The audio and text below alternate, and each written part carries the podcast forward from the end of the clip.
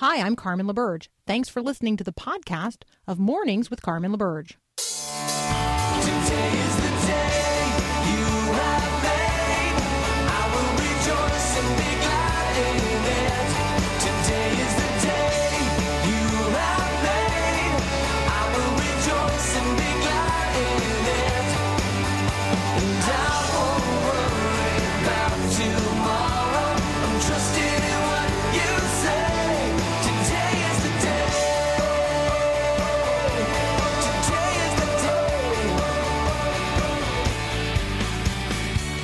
Good morning. Today is the day. It's the day the Lord has made, like every other day, and yet unlike every other day, because today is, well, today. Today is the only day that will ever be today, because by tomorrow, today will be yesterday. Is that, I think I'm right about that. Okay, so You're hurting is- my brain. I know. It's kind of early in the morning for Yes, thinking exactly. such deep thoughts. That's Paul Perot. Uh, he is the one who makes all of the magic of this radio show happen. So we are grateful uh, to God for Paul today. It is the 23rd day of December, making it also this year the 23rd day of Advent. So we are in the Word of God at Luke chapter 23. Today's also the first full day of Hanukkah. Hanukkah started uh, for our Jewish brothers and sisters last night um, at sunset. And so I thought I would spend one minute talking, uh, reminding us what Hanukkah is all about, because Hanukkah is certainly something that um, would have been a part of the celebratory life of um, of those uh, of people who we think of as biblical, right? Okay, so it's a Jewish festival. It commemorates the rededication of the Second Temple in Jerusalem at the time of the Maccabean revolt. So we're talking here um, about the temple that Jesus would have visited. Um, it's the temple in Jerusalem. This is the second temple. So this is the temple in which Mary and Joseph would have presented Jesus. Um, and that's where we get the story uh, of the encounter um, with, oh gosh, Anna comes to mind. Um, Simeon and Anna. Uh, and then it's also, this is also the temple where Jesus, as a boy, remains behind. Uh, his parents have taken him along to visit Jerusalem for one of, the, of their high holy days, and Jesus remains behind. Um, and they they're th- they're three days on their way home. Um, you know, you got to remember that uh, they're traveling with large groups of people, extended family. Um, Jesus is of an age where you know he's hanging out with his friends, maybe, uh, and they get home to discover, oh no, he was not with the group all along. So they go all the way back to Jerusalem to find him where in his father's house, which would be this second temple, this temple in Jerusalem. And so the rededication of this second temple is what is celebrated at Hanukkah. It's also known as the Festival of Lights. You might be most familiar with the menorah, the nine candles, the eight candles um, that run astride of the candle at the center. That candle at the center is known as the attendant, uh, and that is um, is an acknowledgement that the light of God does break into the world. Does that sound familiar? Well, of course it does. All right. So we are talking here about um, Jewish, not just traditions, but celebrations and images like light and like candles that pervade uh, Christmas as well and the Christmas story. Certainly, this is operating in John's mind as he is writing uh, the first chapter of his gospel. So we are in on this 23rd day of Advent. We are in Luke chapter 23. And um, today is the day that we attend to this mockery of Jesus by the crowd, where they select Barabbas over Jesus. Um, this is where we attend to uh, the mockery that Jesus experienced, the being stripped of his garments, um, beaten. This is where we uh, attend and witness Jesus being crucified between two criminals on a cross. This is where we um, attend to darkness that comes over the whole land at about noon until three in the afternoon. The sun literally stops shining, the curtain of the temple torn in two from top to bottom, and Jesus cries out in a loud voice, Father, into your hands I commit my spirit. And when he had said this, he breathed his last. This is the passage of scripture in which we attend to the statement of faith by the centurion. The centurion, seeing what had happened, praised God and said, Surely this was a righteous man. And when all the people who had gathered to witness the sight saw what took place, they beat their breasts and went away. And all those who knew him including the women who had followed him from Galilee, stood at a distance watching these things. This is where we um, we see Joseph, a member of the council, good and upright man, is the way Luke describes him, um, going to Pilate and asking for Jesus' body and taking it down and um, and having it placed in his own new tomb. The 23rd chapter of the Gospel of Luke doesn't seem very Christmassy, but the 23rd chapter of the Gospel of Luke is the reason for which the Christ child comes. We really can't understand Christmas if we don't know why Jesus came in human flesh to dwell among us, full of grace and truth, a Savior who came to die. So, we're going to uh, pick up after the break in a conversation about something that is not only uh, burning up conversations among Christians, but uh, it has been a topic of conversation across secular media now for three days. When was the last time an, an intensely Christian conversation took place in public on secular, uh, on every secular news outlet? Well, Christianity Today's editorial that came out at the end of last week is doing just that. We're going to discuss it when we come back.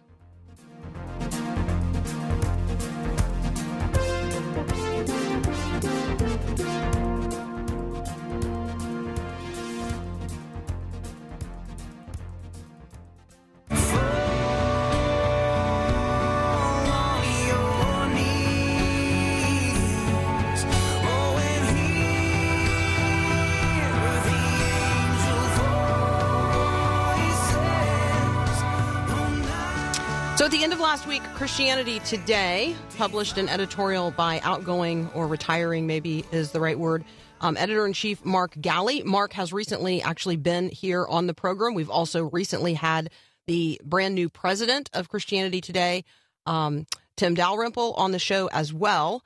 Um, and so, you know, I'll just go ahead and disclose. I mean, I'm a CT subscriber. I read CT. Um, I know what it is. I know the people involved. And um, it's interesting to me that an editorial um, by basically a Christian news magazine.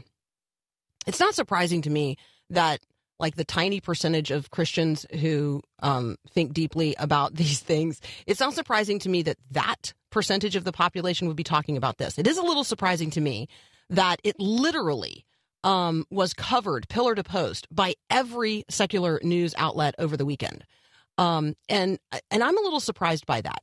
And and I'm kind of hard to surprise at this stage of the game. So uh, I am always mindful when the secular world um, smells blood in the in the water among Christians. You know, they're not they're not actually looking for the blood of Jesus. They're looking for the ways in which evangelical Christians are devouring one another.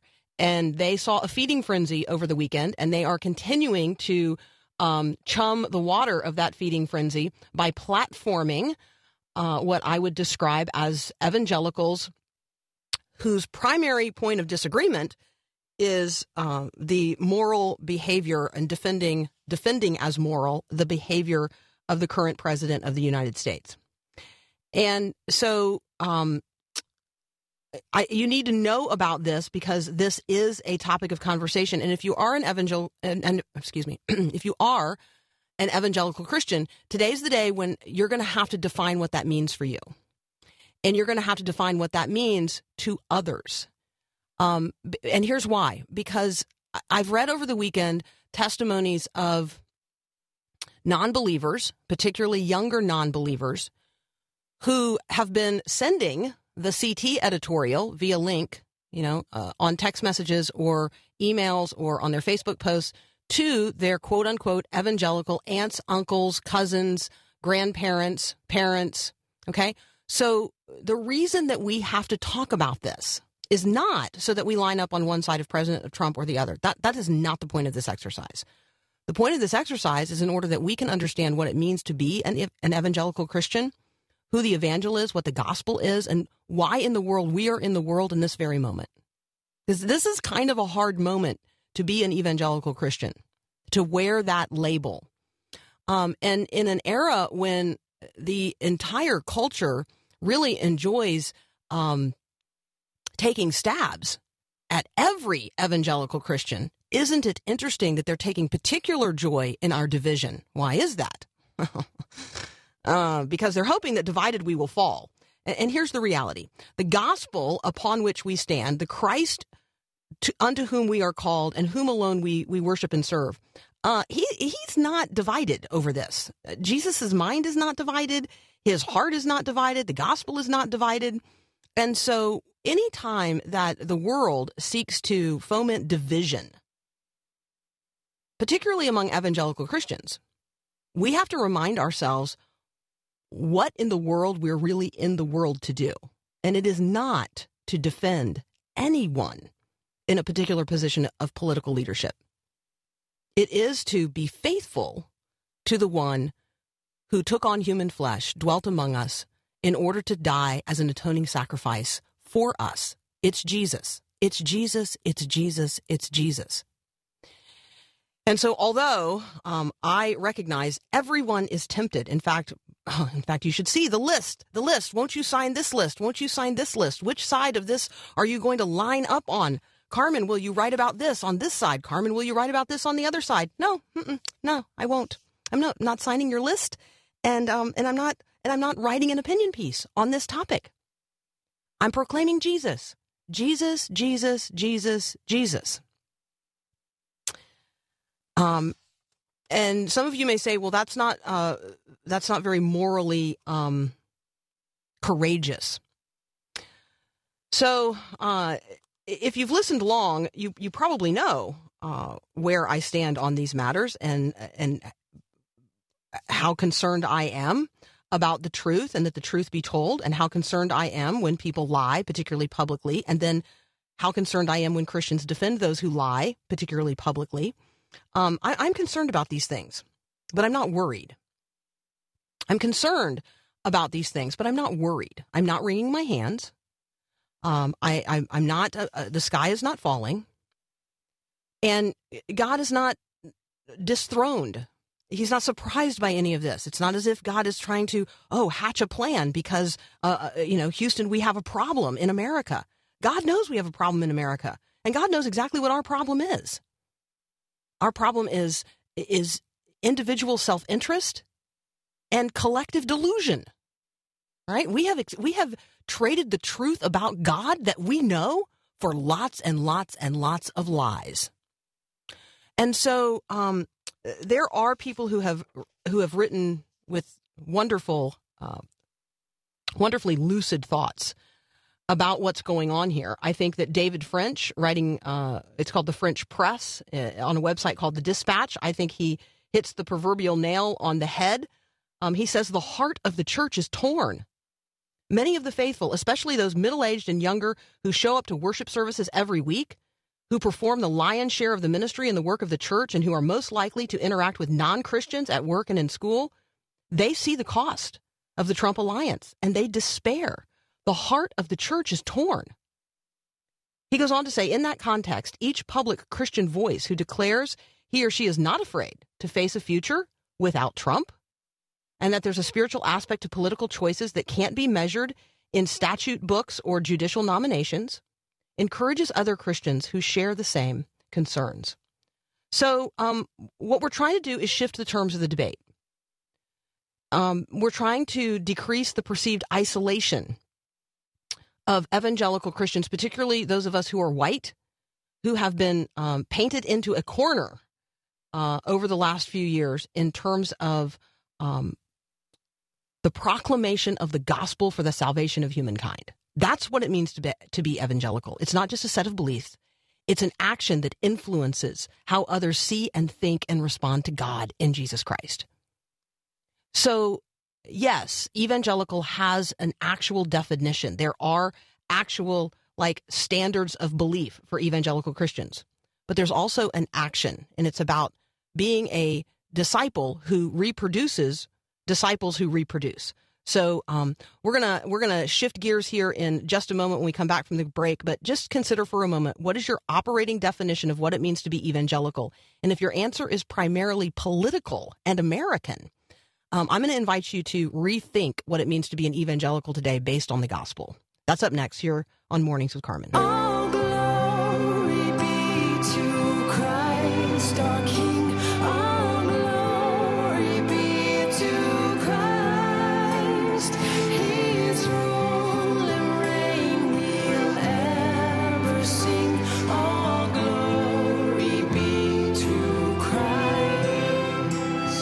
Indeed, all glory be to Christ the King. All glory be to Christ. Um, so we're talking a little bit today about evangelical or evangelical dividing lines, and um, so part of what the world wants to do is to say that Donald Trump is the new dividing line among evangelical Christians.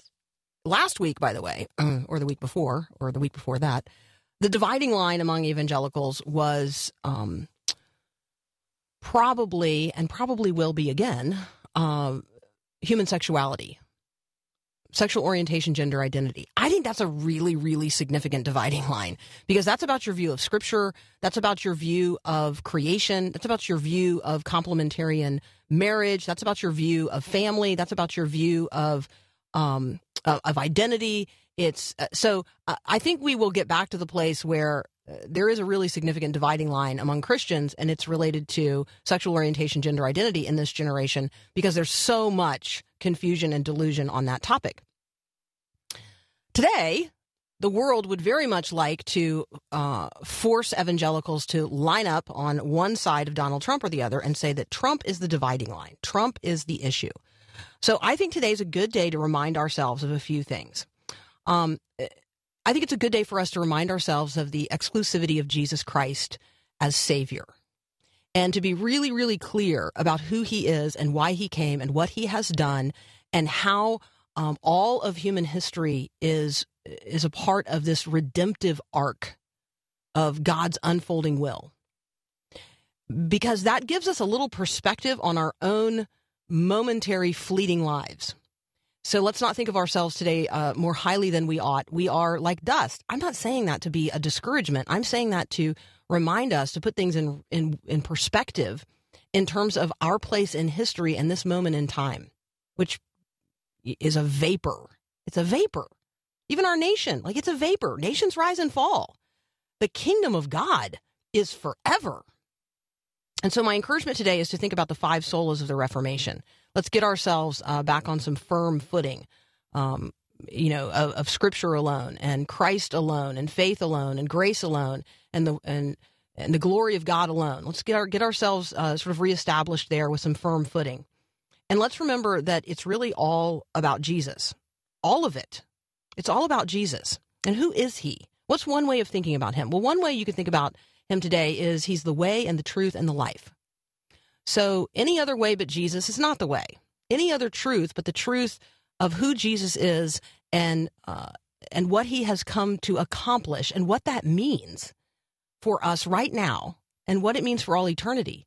Like any truth that departs from that truth is a lie, and it's a lie of the liar, who who comes to do what? To kill and to steal and destroy.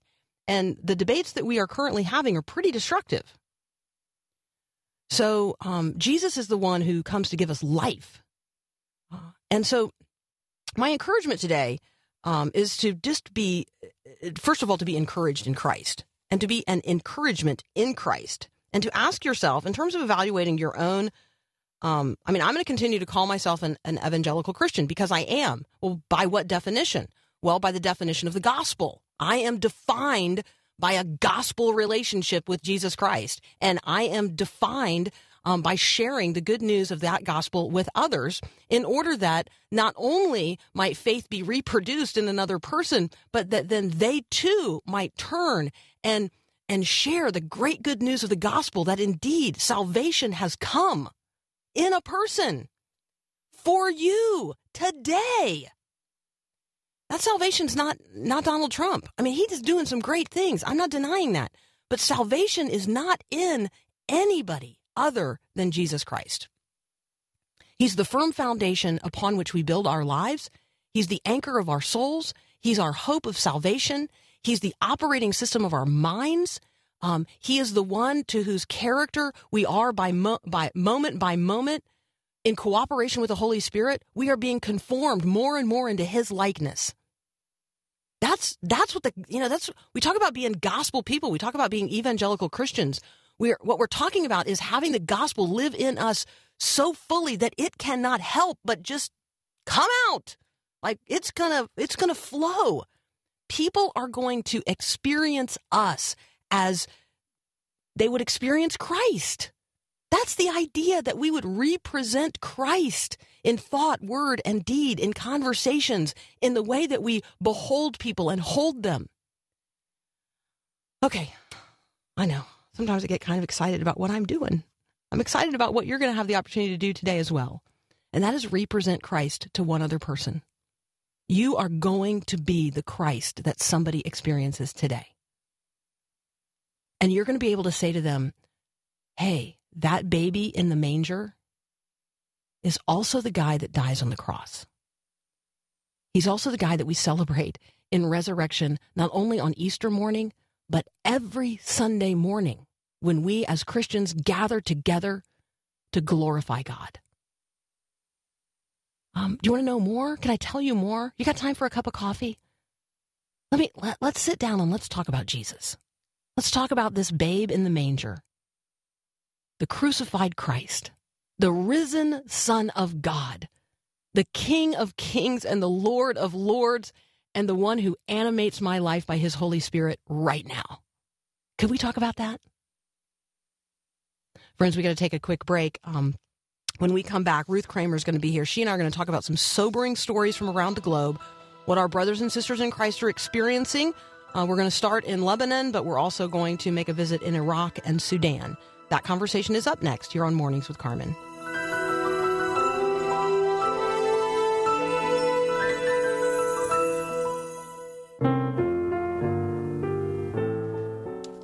Thank you uh, to those of you replying via email and those of you uh, letting me know on ZipWhip uh, what you are thinking about today in regards to these things and many other things. You can always email me, Carmen at myfaithradio.com. You can communicate during the show via the text line, 877 933 2484. Many of you obviously already have that like plugged into your phone. So uh, I appreciate that. There is much going on around the world in relationship to um, Christians and the experience of our brothers and sisters in Christ with whom we're going to spend eternity. Um, we're going to turn our attention to those things with Ruth Kramer from Mission Network News. We're going to lead off in Lebanon and uh, and then make a visit in Iraq and one in Sudan. That's up next here on Mornings with Carmen. Christmas is the season to give and forgive. And it all started when God, the greatest giver, gave his only begotten Son. Hi, I'm Mark Gregston with Parenting Today's Teens. When Jesus came to earth as a baby, he ushered in a new age of hope and reconciliation. And though we didn't deserve it, Christ's sacrifice on the cross made it possible to restore our relationship with God, our Heavenly Father. So if peace on earth and goodwill to men are far from your home this Christmas, let your team know that you'll always pursue a relationship with them. There's no better time to follow Christ's example and offer a son or daughter godlike, undeserved reconciliation. Make sure your child knows God's thumbprint is on his life. Learn how to get your team back on track. Get instant access to Mark's free parenting course online at freeparentingcourse.com. to boldly go where no one has gone before.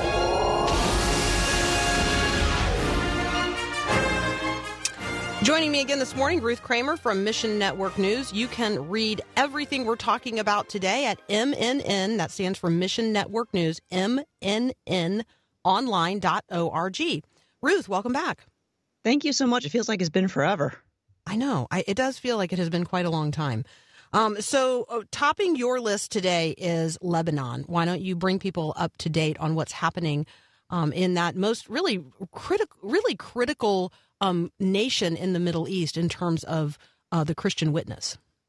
Yeah, well, one of the things that I just kind of want to bring up here is that Christianity is very much out in the open in Lebanon. So, um, what we're hearing is coming from a lot of our partners who have uh, a lot of investment and work uh, in the region right now. And, and Lebanon is one of those countries that is one of the gateway countries. So, they're also dealing with the Syrian refugee crisis. About a third of the population of Lebanon right now are Syrian refugees. So just kind of get that in your mind about how big the country actually is and the kind of crisis they were facing with the economic situation. Now you add a refugee crisis on top of it. And that kind of led to people being fed up about how the government was uh, treating the resources of the country. Um, having a, an economic crisis uh, when they they really were kind of in the most fertile area of the region uh, is frustrating people. So that's what led to the uh, the demonstrations, which have been going since like mid October, um, and it went from one issue and morphed into let's just start over with a whole new government. Let's fire everybody, get everybody out of office, and start over because we need to get politicians in place who can govern us without having to deal with the corruption. Because corruption is so rampant in the system that pretty much anybody that you talk to in Lebanon will just say, well, it's the corrupt politicians. I think you, you hear that across the board anyway. Um, but in this situation, uh, the Lebanese have kind of taken it to another level. Now, the prime minister did resign as a result of the protests, and they did get violence not too long ago. Up until probably last week, um, the protests, while they involved hundreds of thousands of people, were largely peaceful. And um, there were a lot of situations where you had believers on the ground who were just really excited about what felt like um, some movement taking place. The government was listening, people were responding. And then last week, uh, things got a little bit violent because it, it um, a sectarian element was introduced. So you had the Sunni and the Shia that were clashing uh, in Lebanon. And as a result of those clashes, you had the government security forces that came in and things got really ugly. Um, that sort of settled down because the political end started moving and they were trying to find a new prime minister to put into place. Now, according to what Lebanon's governance requires. The new prime minister has to come from the Sunni community. The person that they have actually picked to be the prime, uh, prime minister designate comes from, um, let's just say he has the backing of Hezbollah. He has the backing of the Shiites.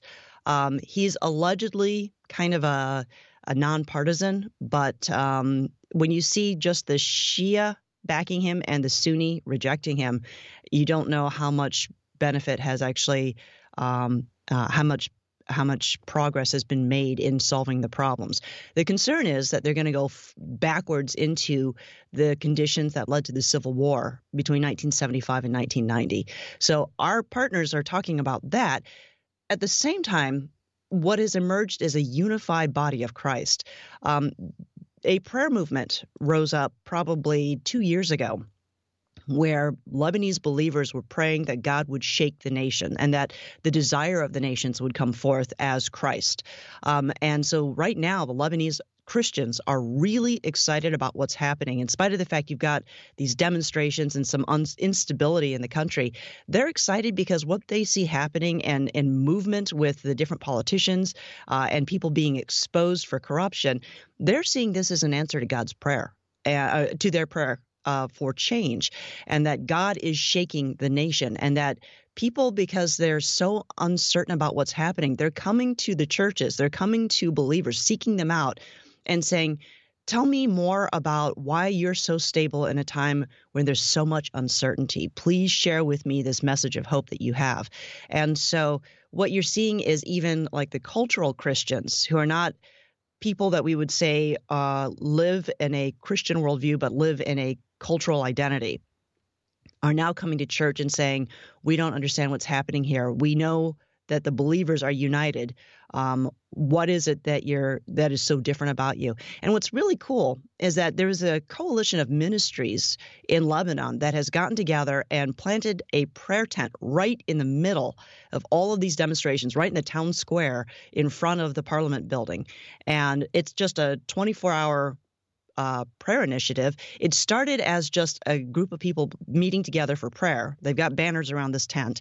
And then it turned into like a 24 7 prayer movement. I'm going to call it a prayer furnace because it's staffed 24 hours a day with people praying for change in Lebanon. I mean, that is just really cool. It's hard That to not. cool.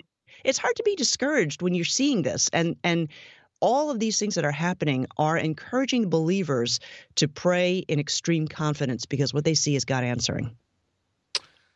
I love the um, the prayers they're pl- they're praying like uh, Haggai two seven. I will shake all nations, and what is desired by all nations will come, and I will fill this house with glory, says the Lord Almighty. Like they are praying really specific uh, scriptures in the midst of all of this, um, and they're praying, trusting that God is moving. I mean, they they talk about this as God really shaking things up, and this being a, a genuinely pivotal moment. Um, let's uh, let's transition and let's talk about what's going on in Iraq. Well, Iraq is facing some similar difficulties. Um, back when their protests started, it was also dealing with the corruption. It started with one thing and it morphed into another, and now there's a call for general change in the government. Um, what we have seen here is that the prime minister stepped down, and the the government of Iraq is still in um, more of a state of flux than what we're seeing in Lebanon. Um, and the situation there is, again, who's going to replace prime minister? It's uh, uh, how do we know that these politicians are not going to be the same? Um, as what we've had before. Um, and so their call for change is actually creating kind of this um, this rise of I don't want to say nationalism because that carries some weird connotations with it, but pride in their country is is a good way to put it. And believers feel very connected to what is happening in Iraq because they feel like they're they're in on the ground level of some new things that are happening. That said, um, because of the issues that have come up with these protests in Iraq, um, the a lot of the churches in Iraq have decided to um, either postpone or cancel their Christmas celebrations to be in solidarity with the protest victims um, because 400 people have died in the Iraqi protests. Um, and what they want to say is they are standing alongside those who are de- who are demanding change of a government. They, they, they are standing alongside those who are calling to account the people that were entrusted with the governance of their country.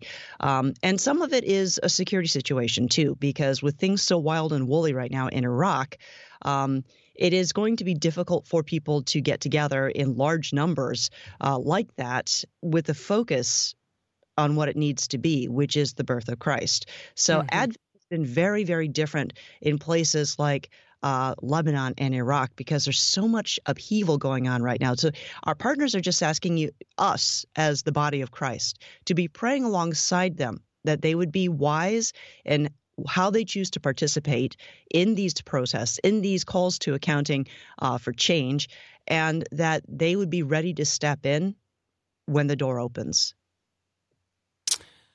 So, uh, another one little other Christmas Eve headline before Ruth Kramer and I uh, take a quick break. Um, let's be praying also for um, folks in in places where, for the first time in many many years, there's not going to be any Christmas services. Um, one of those places is the Notre Dame Cathedral. For the first time in 200 years, there will be no Christmas services um, at the cathedral. Just let's just be mindful of the witness and testimony of churches in our communities, um, particularly those where you know frankly a lot of people go at christmas and or easter and they don't visit any other time. Um, let, let's just be mindful of that. Let's be mindful of what we're offering people because what they need is hope and they're still coming to church to find it. Ruth kramer and i will be back in just a moment. We're going to pivot our attention to the sudan. I'm talking with ruth kramer from mission network news. You can read everything we're talking about today at mnnonline.org Away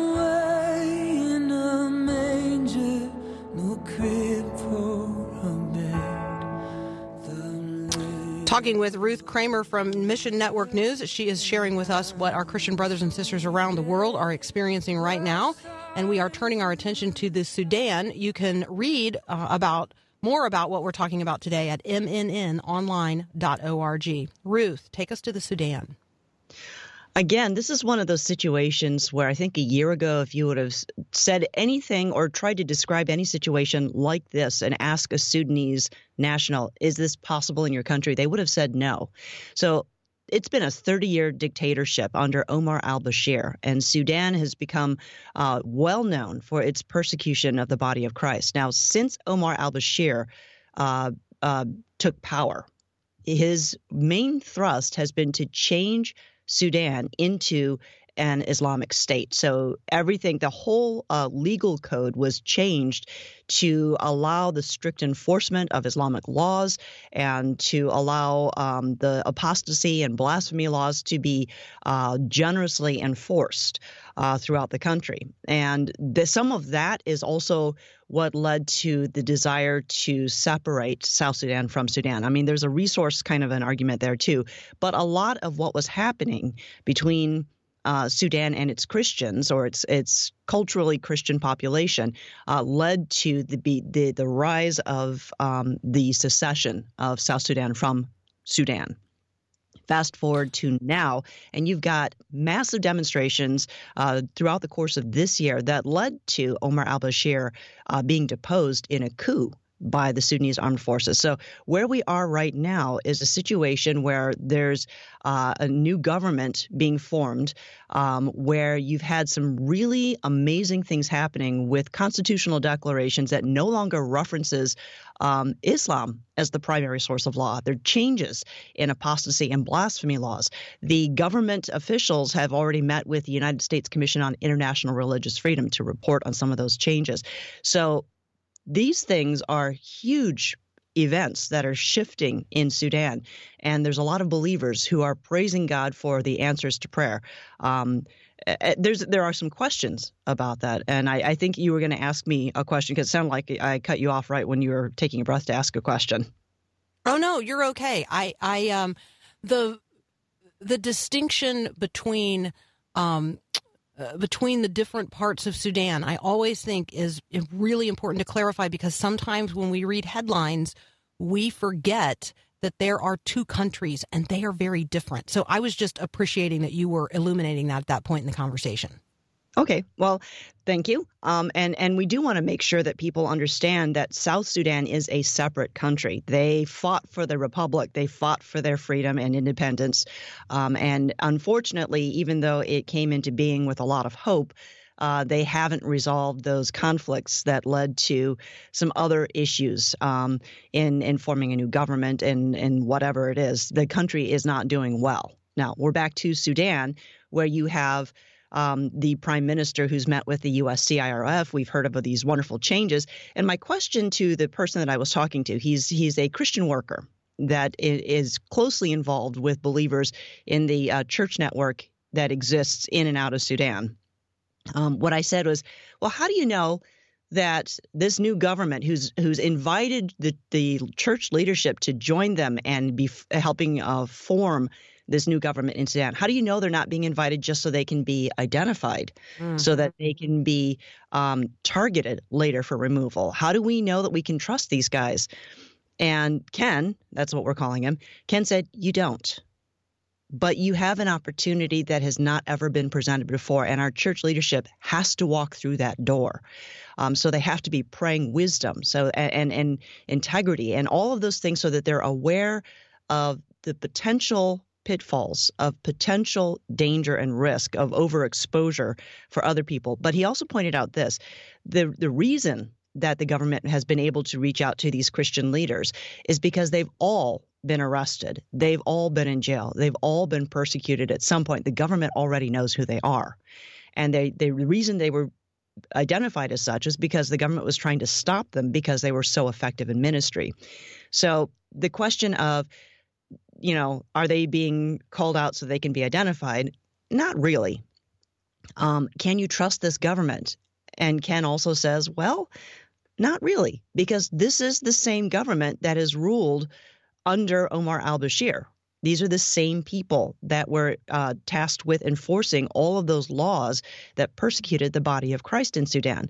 Uh, now they're flipping on the other side of things, and they're trying to um, open doors to, to dialogue and, and invite Christians to be part of this new bodybuilding of the new government. Um, and they're ticking all the right boxes so that they can um, maybe get sanctions loosened a little bit because they talk to the USCIRF and the USCIRF connects with the State Department and makes those recommendations on the International Religious Freedom Report that does have impact on whether we impose sanctions or whether we loosen them. And as you know, Sudan, because of its issues, the United States has targeted Sudan with some very, very heavy sanctions. So this could be one of those issues. Do we know that for sure? No. But that's why Ken is asking us to join in prayer for the body of Christ in Sudan, for the leadership in the body of Christ in Sudan. So as they walk this this through the door of this opportunity to be part of the formation of the new government, um, that they are wise, that they are given supernatural wisdom to avoid the traps and the pitfalls, and yet they, they will be able to help steer this country in a new direction.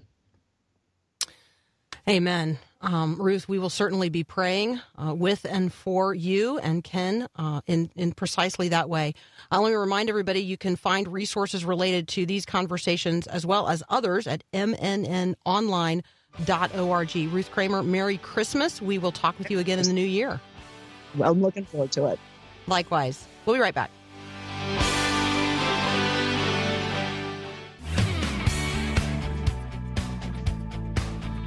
So, one of the uh, conversations that you might want to consider today is what happens in modern day Bethlehem. So, one of the reasons that we turn our attention to what's happening in places around the world is so that we do not become overly consumed with what's happening um, in what feels like the immediately urgent right in front of us here in the United States of America. Having a global perspective um, as Christians is essential because God is as concerned about people everywhere around the globe today as He is concerned about each and every one of us. So let's uh, let's be mindful today of the concerns of those around the globe. Let's be mindful of the circumstances in which other Christians are living in other contexts under very oppressive governments. Um, and without the kinds of freedoms that we enjoy here in the United States. So let's celebrate our freedoms, and then let's also be mindful that they are not shared by others. Um, and and there's a there's a heart of advocacy for that as well. You're listening to Mornings with Carmen. We'll be back with another hour in just a moment. Thanks for listening to this podcast of Mornings with Carmen LaBerge from Faith Radio. If you haven't, you can subscribe to automatically receive the podcast through iTunes or the Google Play Music app. That way, you never miss an episode. It's also available anytime at myfaithradio.com.